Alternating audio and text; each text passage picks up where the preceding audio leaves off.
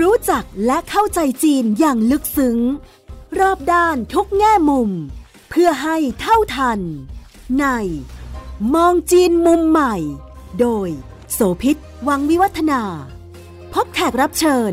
กูรูผู้รอบรู้เรื่องจีน ดรภัยจิต วิบูลธนสาร รองประธานและเลขาธิการหอการค้าไทยในจีน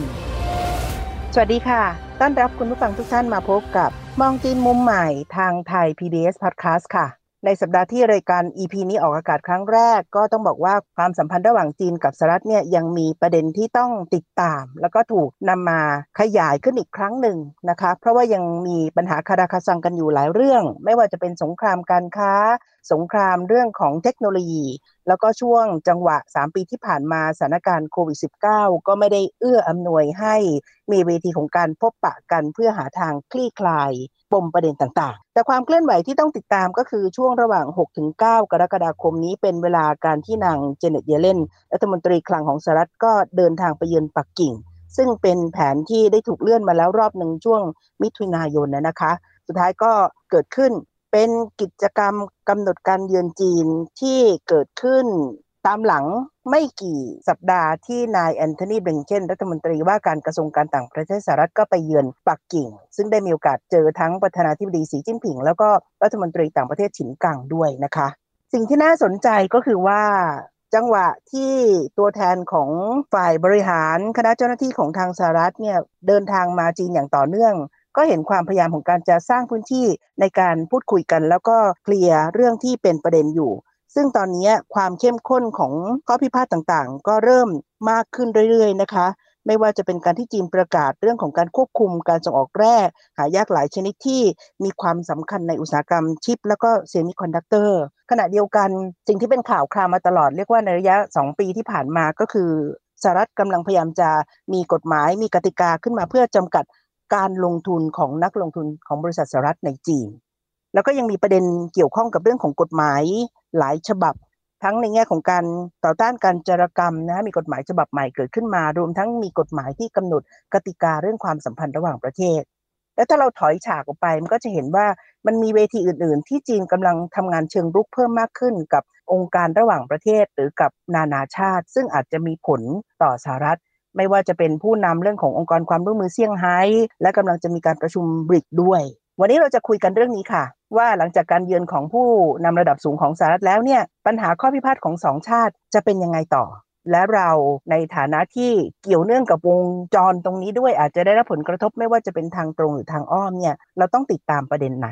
วันนี้คุยกับดรภัยจิตวิบูลธนสาร รองประธานและเลขาธิการหอการค้าไทยในจีนค่ะ สวัสดีค่ะอาจารย์คะ สวัสดีครับ สวัสดีคุณโสภิตและแฟนรายการทุกท่านครับ เราติดตามเรื่องของสงครามระหว่างจีนสหรัฐในด้านการค้า แล้วก็เทคโนโลยีกันมาอย่างต่อเนื่องนะคะ มันก็มีความเคลื่อนไหวหลายจังหวะก้าวที่น่าสนใจ แต่ตอนนี้โลกกำลังจับตาไปอยู่ที่การเยือนของตัวแทนของคณะรัฐบาลหลายๆ คนที่ทยอยมาจีนค่ะ สิ่งนี้มันบอกอะไรเราบ้างคะอาจารย์ผมคิดว่าประการแรกเลยจีนเนื้อหอมในขณะนี้นะครับแล้วก็อาจจะเป็นพล็อตหรือเป็นแคมเปญ ที่รัฐบาลจีนตั้งใจให้สิ่งต่างๆ เหล่านี้เกิดขึ้นนะครับ เพราะหลังจากการเปิดประเทศตั้งแต่ตอนต้นปีเนี่ยจีนก็พยายามที่จะพลิกฟื้นสถานการณ์ในด้านเศรษฐกิจ กลับมาเชื่อมโยงกับโลกภายนอกอีกครั้งหนึ่งหลังจาก 3 ปีเศษๆที่ปิดประเทศไปนะตรงนี้ก็เป็นสัญญาณเชิงบวกที่ดี ที่เราเห็นผู้แทนภาครัฐนะและเอกชนรายใหญ่จากทั่วโลกเดินทางเข้าจีนในขณะนี้ เป็นสัญญาณเชิงบวก เชื่อมต่อไปยังสถานการณ์โลกภายนอกได้ได้ได้เป็นอย่างดีครับ มีหลายประเด็นที่ถูกคาดการณ์ว่าน่าจะถูกหยิบยกมาหารือในการพูดคุยกันด้วย ซึ่งแน่นอนเรื่องของข้อพิพาทเก่า แล้วก็เรื่องความพยายามที่จะสารสัมพันธ์ให้ใกล้ชิดมากขึ้น อาจารย์มองว่าจุดไหนที่น่าจะต้องติดตาม แล้วก็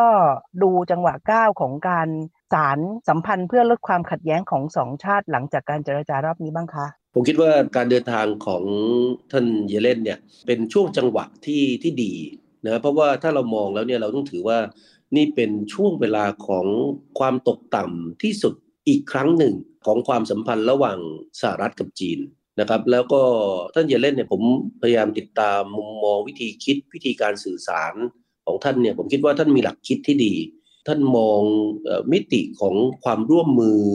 มองพูดสื่อสารเรื่องของผลประโยชน์ร่วมในระยะยาวนะซึ่งสิ่งต่างๆ เหล่านี้มันสอดคล้องกับวิธีคิดที่รัฐบาลจีนหรือว่าพรรคคอมมิวนิสต์ให้ความสำคัญ การเดินทางมาครั้งนี้เนี่ยเป็นหนึ่งในความหวังแล้วกัน ว่ามันอาจจะกลายเป็นจุดเปลี่ยนนะของความสัมพันธ์ระหว่างสหรัฐกับจีน ที่ย่ำแย่ตลอดหลายปีที่ผ่านมาได้ ซึ่งถ้าเกิดนับไปแล้วเนี่ยก็ต้องบอกว่าในรอบระยะเกือบ 5 ปีเลยนะคะ ที่นายแอนโทนีบริงเคนรัฐมนตรีต่างประเทศสหรัฐที่ไปเยือนเนี่ยก็น่าจะเป็นระดับสูงสุดของของอเมริกาที่ไปเยือนปักกิ่ง แล้วก็ได้เจอถึงผู้นำสูงสุดของจีนด้วย มันก็เป็นสัญญาณเรียกว่าเปิดทางละ แล้วพอต่อมาด้วยนางเจเน็ตเยเลนที่จะมาคุยเรื่องของการคลัง อาจารย์มองว่า จะเป็นการปูทางเพื่อนำไปสู่การหารือของฝ่ายอื่น ๆ อะไรอีกบ้างก่อนที่จะไปสุดท้ายคือจะเปิดโอกาสให้ประธานาธิบดีไบเดนได้คุยกับประธานาธิบดีสีโดยตรงเพิ่มเติม หลังจากที่ก็ได้มีการเจอกันที่บาหลี แล้วก็ในเวทีระดับของนานาชาติ ซึ่งอาจจะไม่มีจังหวะในการคุยได้ลงรายละเอียดมากนักอะค่ะ คือถ้าเรามองตัวตำแหน่งของเจเนตเยเลนเนี่ยแน่นอนต้องเป็นรัฐมนตรีคลัง เนื้อหาสาระใหญ่เนี่ยมันน่าจะเกี่ยวข้องกับเรื่องของเศรษฐกิจ นะแล้วก็ความร่วมมือทางด้านการเงินการคลังระหว่างกันนะเราเห็นสถานการณ์ในช่วงสองสาเดือนที่ผ่านมาเนี่ยที่อัตราเงินเฟ้อในสหรัฐยังคงสูง ก็กดกดดันว่าสหรัฐจะต้องขึ้นอัตราดอกเบี้ย ในขณะที่เศรษฐกิจของจีนก็ส่งสัญญาณว่าจะเติบโตต่ำกว่าที่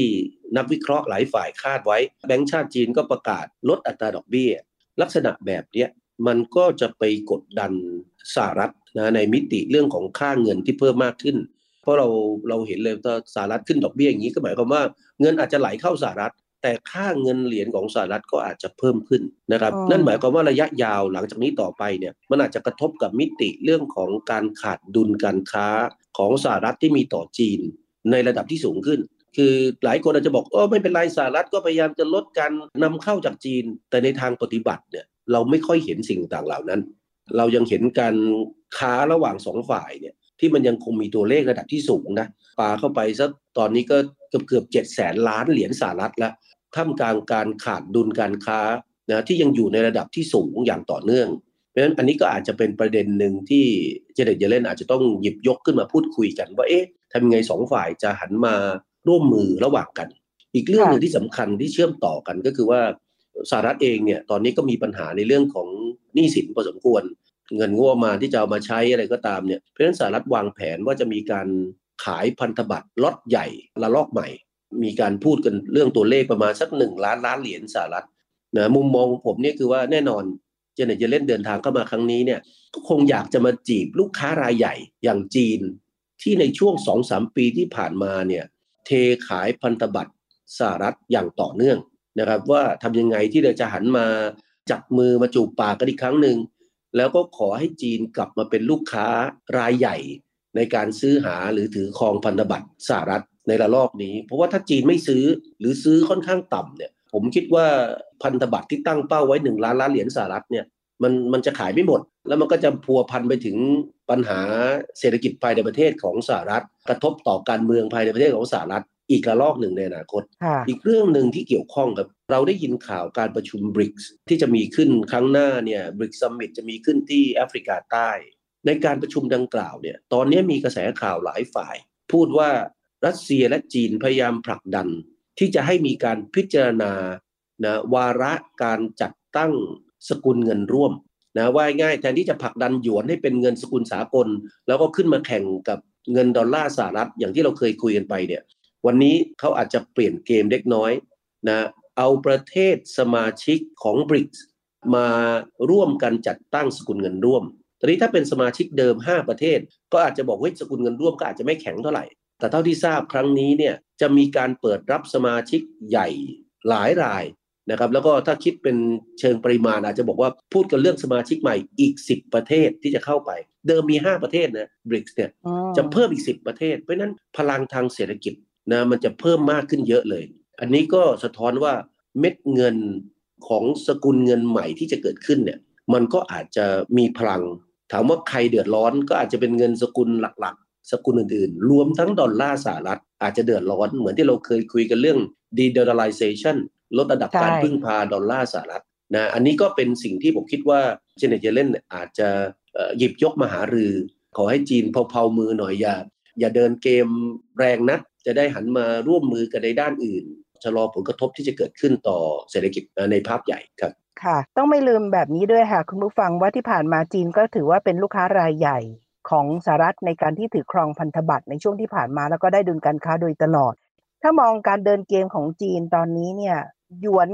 ดันขึ้นมาเป็นเงินสกุลหลักอาจจะมีแรงต้านสูง ราะฉะนั้นการเปลี่ยนเกมของเขาที่ให้เป็นเงินสกุลร่วม ซึ่งมีหลายชาติมาทำข้อตกลงร่วมด้วย ไม่กระทบแค่เพียงสหรัฐเท่านั้นในแง่ของเงินสกุลดอลลาร์แต่เงินสกุลหลักอื่น ๆ ก็อาจจะมีผลด้วยเช่นเดียวกันทีนี้มองการเดินเกมต่อเรื่องนี้ค่ะ คิดว่าการมาเจรจาของนางเยเลนหรือว่าตัวแทนของสหรัฐทั้งหลายเนี่ยจีนจะยอมให้ความร่วมมือแค่ไหน ในเมื่อที่ผ่านมาก็ดูว่า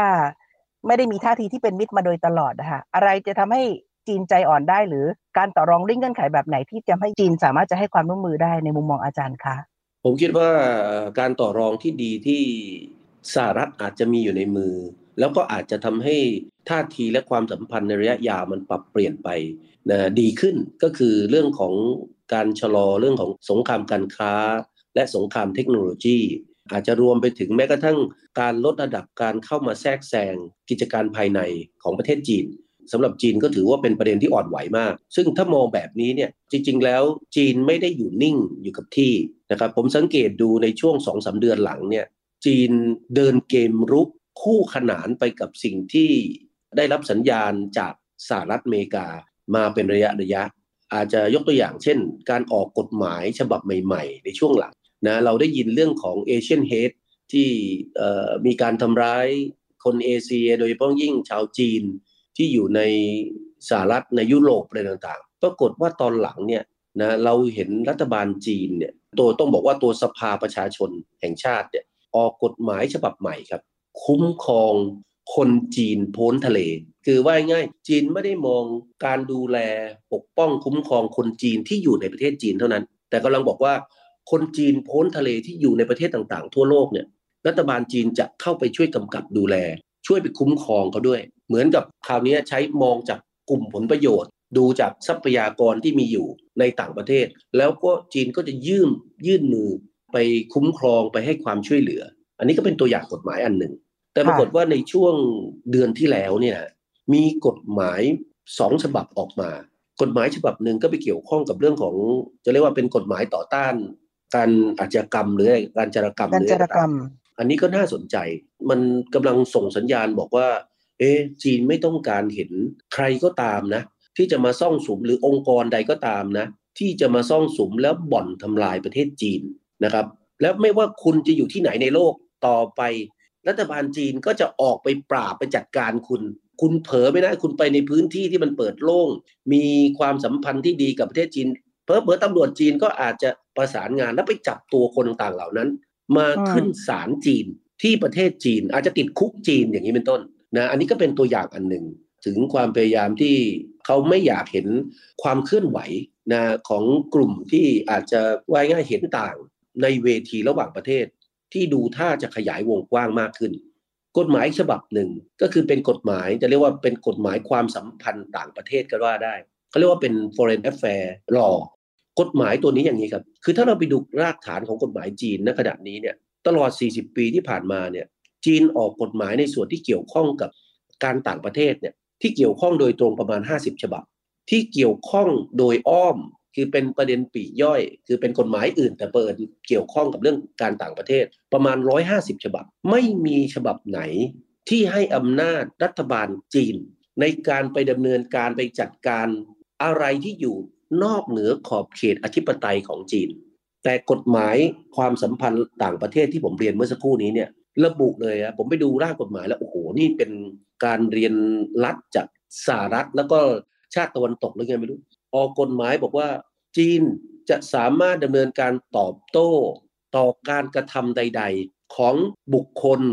ขององค์การระหว่างประเทศ หรือของประเทศใด ๆ ที่จะเป็นอันตรายต่ออธิปไตย ต่อความมั่นคง และการพัฒนาทางด้านเศรษฐกิจและสังคมของประเทศจีน มันกำลังบอกอะไร มีอะไรเกิดขึ้นในโลก แล้วมันกระทบกับจีน จีนอาจจะเข้าไปจัดการเรื่องแบบนี้ ไปดำเนินการในเรื่องเหล่านี้ ตอบโต้กับสิ่งต่างๆเหล่านั้น ตรงนี้จริงๆแล้วมันมีแง่มุมเชิงบวกและเชิงลบซ่อนอยู่ ถ้ากิจการต่างชาติเข้ามาอยู่ในประเทศจีน มาลงทุนในประเทศจีน จริง ๆ แล้วกฎหมายฉบับนี้เนี่ยก็อาจจะให้สิทธิ์ในการคุ้มครองปกป้องได้เหมือนกันนะ เพราะว่ามันเป็นสิทธิ์ในเรื่องของ การที่กิจการต่างๆเหล่านั้นเนี่ยมันสร้างประโยชน์ต่อการพัฒนาและเสียภาพทางด้านเศรษฐกิจของจีนยกตัวอย่าง ดังนั้นถ้ารัฐบาลของต่างประเทศเกิดมาแทรกแซงมาทำอะไรต่างก็อาจจะเหมือนกับรัฐบาลจีนเอ มีสิทธิ์ที่จะปกป้องคุ้มครองกิจการต่างๆ เหล่านั้นอันนี้ก็แล้วแต่ว่าความเป็นพันธมิตรระหว่างกัน มันเป็นเชิงบวกหรือเชิงลบ แน่นอนถ้าเป็นเชิงลบอย่างที่เราเห็นข่าวในช่วงสองสัปดาห์ที่ผ่านมาเนี่ย นะครับเราก็จะเห็นการเข้าไปตรวจค้นบริษัทต่างๆ ของสหรัฐและชาติตะวันตกในประเทศจีน โดยมีข้อหาในส่วนที่เกี่ยวข้องกับการเอาข้อมูลต่างๆ ซึ่งจีนมองว่าเป็นเสมือนความลับทางธุรกิจ หรืออะไรที่มันส่งผลกระทบต่อความมั่นคงของประเทศ ออกไปยังต่างประเทศ จีนบอกไม่ได้ข้อมูลต่างๆ เหล่านี้ต้องเก็บไว้ที่ประเทศจีนอะไรเงี้ยเนี่ยอันนี้ก็เป็นเป็นอีกอีกด้านหนึ่งของเหรียญเหมือนกันว่าเออกฎหมายลักษณะแบบแบบนี้ออกมาเนี่ย มันก็จะไปกดดันธุรกิจต่างชาติที่จะเข้ามา เหมือนกับกำลังส่งสัญญาณบอกบอกสหรัฐบาลสหรัฐบอกว่าที่รัฐบาลสหรัฐคูคูบอกว่าจะคุณจะปรับลดการลงทุนของกิจการของสหรัฐในจีนใช่ไหมไม่ต้อง ผมเอากฎหมายฉบับแบบนี้ออกมา ผมทำให้เกิดเป็นรูปธรรมเลย คือผมไม่แคร์ละนะว่าคุณจะคิดหรือเตรียมวางแผนทำอะไร ผมชิงทำเลย โดยรวมดูแล้วเนี่ยอาจารย์แนวทางหรือเจตนาของกฎหมาย ถึงแม้อาจารย์จะบอกว่ามีเหรียญสองด้านนะ แต่ว่าด้านที่มันโดดเด่นมากที่สุดก็คือจีนพร้อมจะทำทุกวิถีทางเพื่อปกป้องประโยชน์ทั้งของรัฐบาลจีนและของบริษัทสัญชาติจีน กฎหมายตัวนี้เนี่ย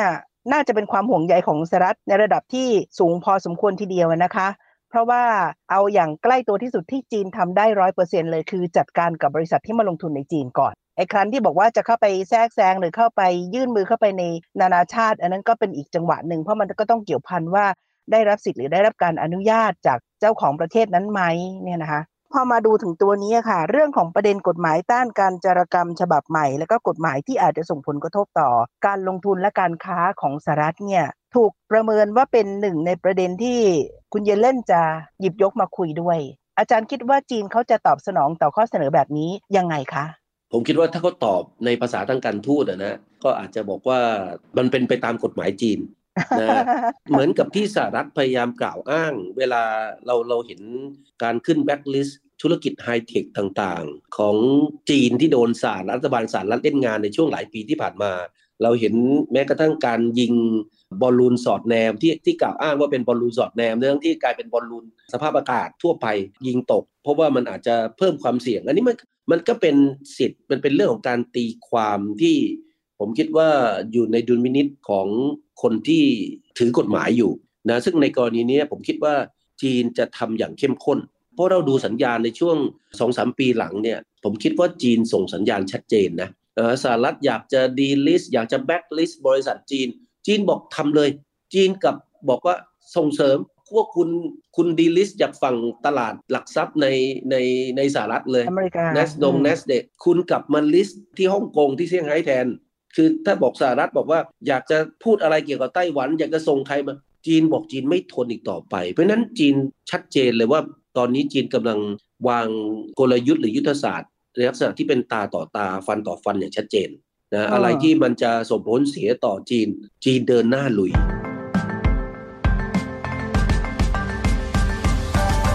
คุณกำลังฟัง มองจีนมุมใหม่ ทางไทย PBS Podcast ซึ่งถ้าดูบรรยากาศของการเมืองระหว่างประเทศในช่วงที่ผ่านมาก็น่าสนใจค่ะคุณผู้ฟังท่าทีสหรัฐเชิงรุกมาก ดูเหมือนกับจะเป็นผู้ที่มีแต้มต่อเหนือกว่าจีนในการกำหนดกติกาทั้งหลาย การแสดงออกถึงท่าทีที่ขึงขัง แต่ท้ายที่สุดแล้วเนี่ยในขณะที่จีนการตอบโต้ยังไม่ได้มากนัก สุดท้ายตอนนี้กลายเป็นว่าตัวแทนของทางสหรัฐทยอยกันเดินทางมาเพื่อขอเจรจากับจีน อันนี้มันก็เห็นความหมาย ระหว่างบรรทัดอยู่พอสมควรว่าตกลงแล้ว ประเมินได้นะว่าใครที่มี อำนาจการต่อรองอยู่ในมือที่น่าจะสูงกว่าหรือมีข้อได้เปรียบกว่าในจังหวะเวลานี้ ประเด็นเรื่องที่อาจารย์บอกเมื่อสักครู่ค่ะอาจารย์เพจิตคะว่า จีนจะจริงจังมากขึ้นละ เชื่อมโยงไปอีกเรื่องหนึ่งด้วยว่า ถ้าเกิดมีการพูดคุยกันเนี่ยใครจะยอมอ่อนข้อให้แค่ไหน คือกรณีที่จีนก็ส่งสัญญาณเข้มไปที่ฮ่องกงมีการประกาศกฎหมาย มีการเอาจริงเอาจังกับบุคคลที่ถือว่าเป็นอาชญากรของประเทศ หรือผู้ที่ต่อต้านรัฐบาลจีน หรือต่อต้านทางรัฐบาลของฮ่องกง นะคนที่ลี้ภัยไปแล้ว หลายคนก็ไปพำนักอาศัยเป็นผู้ลี้ภัยอยู่ในอเมริกาด้วย ตอนนี้มีการออกหมายจับมีการประกาศฆ่าหัวผู้ที่ตามตัวได้ สิ่งนี้มันจะมาเชื่อมโยงกับความเข้มข้นที่จีนจะจริงจังกับเรื่องของการจัดการกับใครก็ตามที่ถือเป็นภัยความมั่นคง แล้วก็ไปเกี่ยวกับโยงกับอเมริกา ในแง่ของการพิทักษ์และดูแลคนกลุ่มเหล่านี้ยังไงบ้างคะในความเห็นของอาจารย์ อย่างอย่างที่ผมเรียนไปเบื้องต้นนะว่ากฎหมายฉบับก่อนก่อนหน้านี้เนี่ย มันให้ขอบเขตอำนาจธิปไตยของจีนในการดำเนินการจัดการแก้ไขปัญหาเหล่านี้แค่ภายในจีนภายในขอบเขตของเชิงภูมิศาสตร์ของจีนที่มีอยู่ แต่กฎหมายฉบับหลังๆเนี่ยมันต่อขยายไป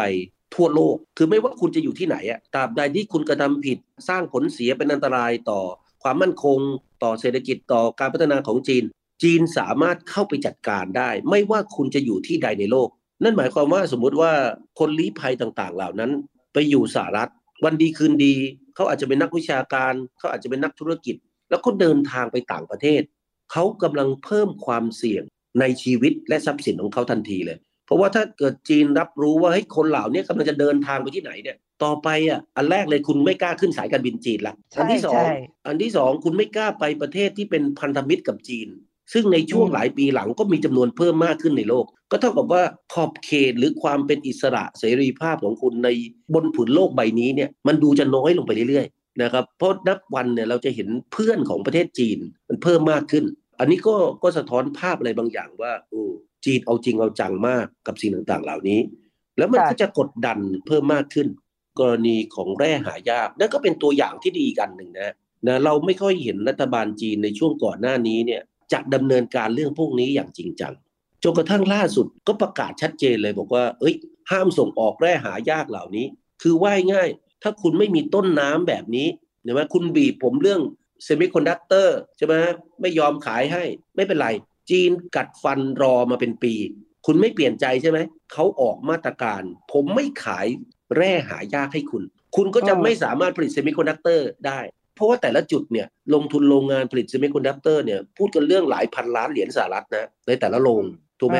คุณไม่มีวัตถุดิบ คุณจะทำยังไงกับ fixed cost ที่คุณลงไปถ้าเกิดคุณโทษนะ คุณเจ๊งอะ่ะหรือคุณได้คุณได้แร่หายากน้อยกว่าที่ควรจะเป็น ก็เท่ากับต้นทุนต่อหน่วยคุณแพง เพราะคุณผลิตได้น้อยกลายว่าคุณก็ขาดทุนอยู่ดี แต่ฐานการผลิตในเมืองจีนเนี่ยมีแต่เพิ่มมากขึ้น แล้วเราก็เห็นการพัฒนาทางด้านเทคโนโลยีของจีน ที่วันนี้ไประดับ 5 นาโน อะไรอย่างนี้เป็นต้นมันมันมันพัฒนาไปอย่างรวดเร็ว เพราะฉะนั้นจีนเริ่มไม่แคร์แล้วเพราะจีนบอกว่าจีนสามารถผลิตอะไรกลับมาทดแทน สิ่งที่เขาเคยขาดในช่วงสองสามปีที่ผ่านมาได้ มีประเด็นเชื่อมโยงกับเมื่อสักครู่ว่าจีนจะตามไปปกป้องและพิทักษ์ทั้งประโยชน์และคนพลเมืองจีนทั่วโลกไม่ว่าอยู่ที่ไหนก็ตาม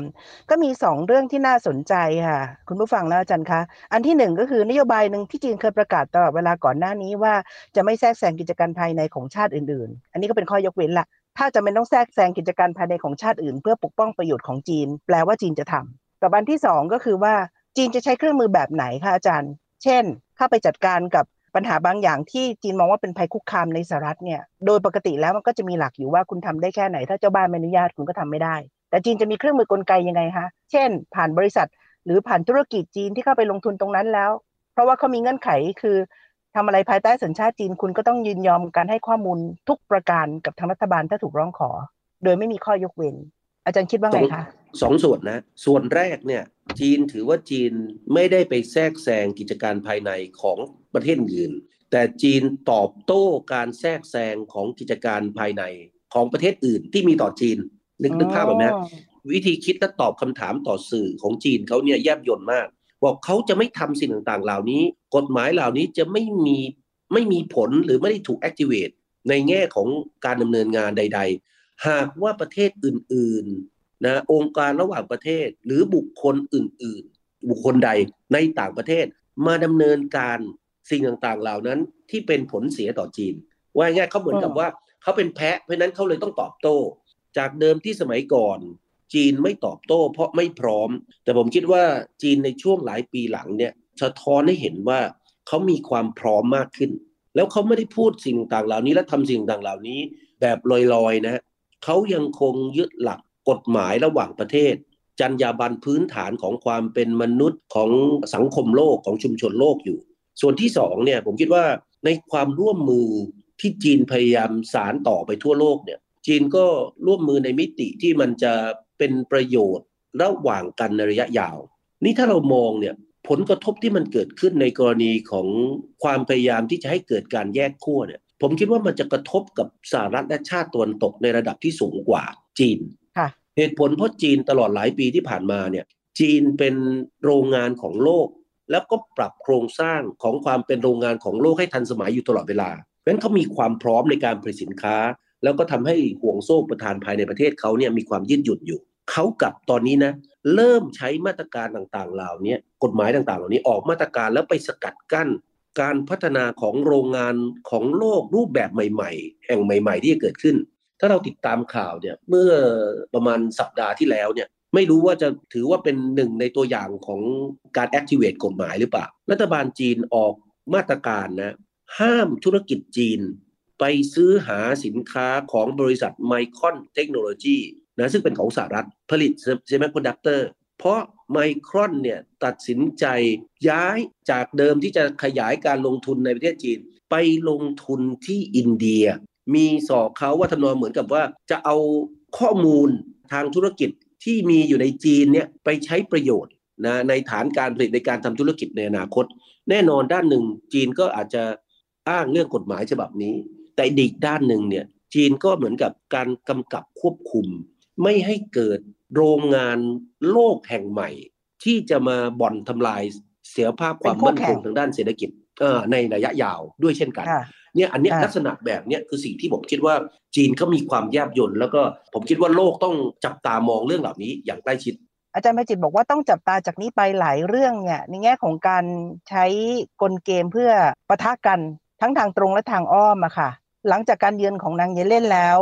จะมีจังหวะก้าวแบบไหนที่น่าจะนำไปสู่การพยายามจะคลี่คลายปัญหาระหว่างกัน และถ้าเป็นอย่างที่พูดบนโต๊ะเจรจา ว่าจะกระชับความร่วมมือและทำให้ข้อพิพาทมันลดลงไปเนี่ยอาจารย์ว่าเราต้องติดตามเรื่องไหนอีกบ้างคะจริงๆแล้วการเดินทางเยือนของตั้งแต่บริงเคนก็ดีเจเน็ตเยเลนก็ดีเนี่ยมันเป็นรอบของการเดินทางเยือนฝั่งสหรัฐที่จะเยือนจีนคือจริงๆแล้วเขาเยือนกันไปกันมา นะครับแต่รอบนี้เป็นรอบที่สหรัฐจะต้องมาเยือนจีน ผมคิดว่าเจเนตเยเลนต้องพยายามชงเรื่องเพื่อส่งไม้ต่อ ให้สามารถพูดคุยในเรื่องอื่น ๆ ที่เกี่ยวข้องถัดจากนี้ไป เรื่องสำคัญจากนี้ไปเนี่ยผมคิดว่าจะไปตกถึงมือไรมอนโดรัฐมนตรีพาณิชย์ของสหรัฐที่จะต้องมาเยือนจีน อาจจะ USTR ของสหรัฐผู้แทนการค้าของสหรัฐที่จะมาเยือนจีน เพื่อมาพูดคุยประเด็นเรื่องของทำยังไงจะ ผ่อนคลายแรงกดดันหรือมาตรการใด ๆ ในส่วนที่เกี่ยวข้องกับสงครามการค้า และสงครามเทคโนโลยีในแชปเตอร์ใหม่ในอนาคต หลังจากนี้แล้วเนี่ยผมมองว่าเขาต้องพยายามสารต่อแล้วก็ลดดีกรีของความขัดแย้งลง เพื่อเปิดทางให้รัฐมนตรีกลาโหมของทั้งสองฝั่งได้มีโอกาสพบและพูดคุยกัน ก่อนที่จะชงเรื่องไปจนถึงการประชุมสุดยอด ระหว่างสองผู้นำของสองประเทศในปลายปีนี้ดังนั้นผมถึงเรียนว่าไม่เกิน 45 วันของแต่ละช่วงเวลาจากนี้ไปเนี่ยสองประเทศจะต้องพูดคุยกัน ซึ่งกรณีของเจเนตเยเลนเนี่ยก็แค่ 3 สัปดาห์เอง 20 กว่าวันตีถ้า20 วัน หลังการเยือนของแอนโทนีบิงเกนอันนี้ก็เป็นเป็นภาพสะท้อนว่าแต่ว่าสหรัฐต้องเร่งเวลา เหตุผลสำคัญเพราะอย่างเงี้ยเพราะว่า ถ้าสมมติว่าสหรัฐแก้ปัญหาเรื่องเศรษฐกิจภายในประเทศตัวเองไม่ได้ แก้ปัญหาเรื่องของเงินเฟ้อตัวเองไม่ได้ ภายในสิ้นปีนี้ ไม่สามารถสร้างภาพลักษณ์ของไบเดนว่าเฮ้ยโทษนะมีความแข็งแกร่ง มีการเชื่อมโยงปรับท่าทีอะไรกับจีนได้ ภายในสิ้นปีนี้เนี่ยการเข้าสู่สนามเลือกตั้งประธานาธิบดีในปีหน้าของสหรัฐเนี่ยผมคิดว่าไบเดนจะไม่ได้เปรียบ หรืออาจจะเสียเปรียบช่วยซ้ำไป เพราะว่ามันก็จะมีประเด็นทั้งการต่างประเทศ ประเด็นทั้งเศรษฐกิจประเด็นอื่น ๆ ที่ลากยาวมาพัวพันแล้วทำให้ไบเดนซึ่งก็โดยตัวของท่านเองท่านก็มีข้อจำกัดในเรื่องของอายุเรื่องของความชราภาพอะไรก็ตามอยู่เป็นทุนเดิมอยู่แล้ว ผสมลงเข้าไปอีก ดังนั้นโอกาสของไบเดนในการชนะเลือกตั้งก็อาจจะน้อยลง มองเกมการเมืองระหว่างประเทศให้ออก อาจจะต้องดูยาวๆ เพราะว่านี่ไม่ได้เป็นแค่เรื่องของแค่ประโยชน์ชาติเท่านั้น แต่พัวพันไปถึงเรื่องของประโยชน์ แล้วก็เกมของการเลือกตั้งภายในสหรัฐเองที่กำลังจะมีขึ้นด้วยนะคะ นี่เป็นเรื่องที่เราคุยกันในวันนี้ค่ะ วิเคราะห์เชิงลึกจากท่านดรภัยจิตวิบุลธนสารรองประธานและเลขาธิการหอการค้าไทยในจีน กับมองจีนมุมใหม่ทางไทย PBS Podcast วันนี้เราสองคนลาแล้วนะคะ สวัสดีค่ะ สวัสดีครับตติดตามฟังรายการมองจีนมุมใหม่ ได้ทางเว็บไซต์และแอปพลิเคชันไทย PBS Podcast กดติดตามสื่อสังคมออนไลน์ ทั้ง Facebook Twitter Instagram และ YouTube ไทย PBS Podcast ไทย PBS Podcast View the world via the voice